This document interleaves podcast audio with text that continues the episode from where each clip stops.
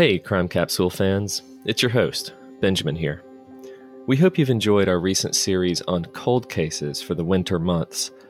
We're taking just a short production break to get ready for our next series on lost cities, places that have fallen off the map, ghost towns, forgotten villages, communities that have fallen prey to disaster or worse.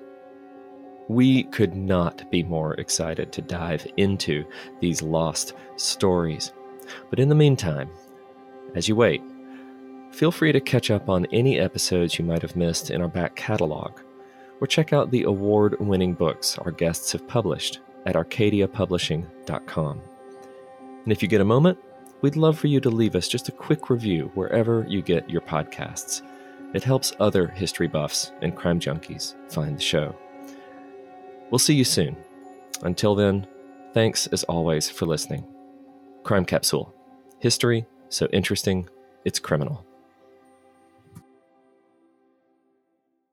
I want to take a moment to tell you about my podcast, Carol Costello Presents Blind Rage. In 1984, a woman named Phyllis Cottle was abducted in broad daylight, tortured, and left to die in a burning car in Akron, Ohio.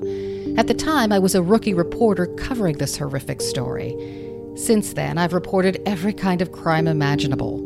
I've been able to leave most of them at work, but not this one, the one that buried itself under my skin and stayed put. Phyllis Cottle was a badass woman, and I want to tell you her story. A production of Evergreen Podcasts and signature title of the Killer Podcast Network, you can find Carol Costello Presents Blind Rage wherever you get your podcasts. Discover more great true crime and paranormal programming at killerpodcast.com.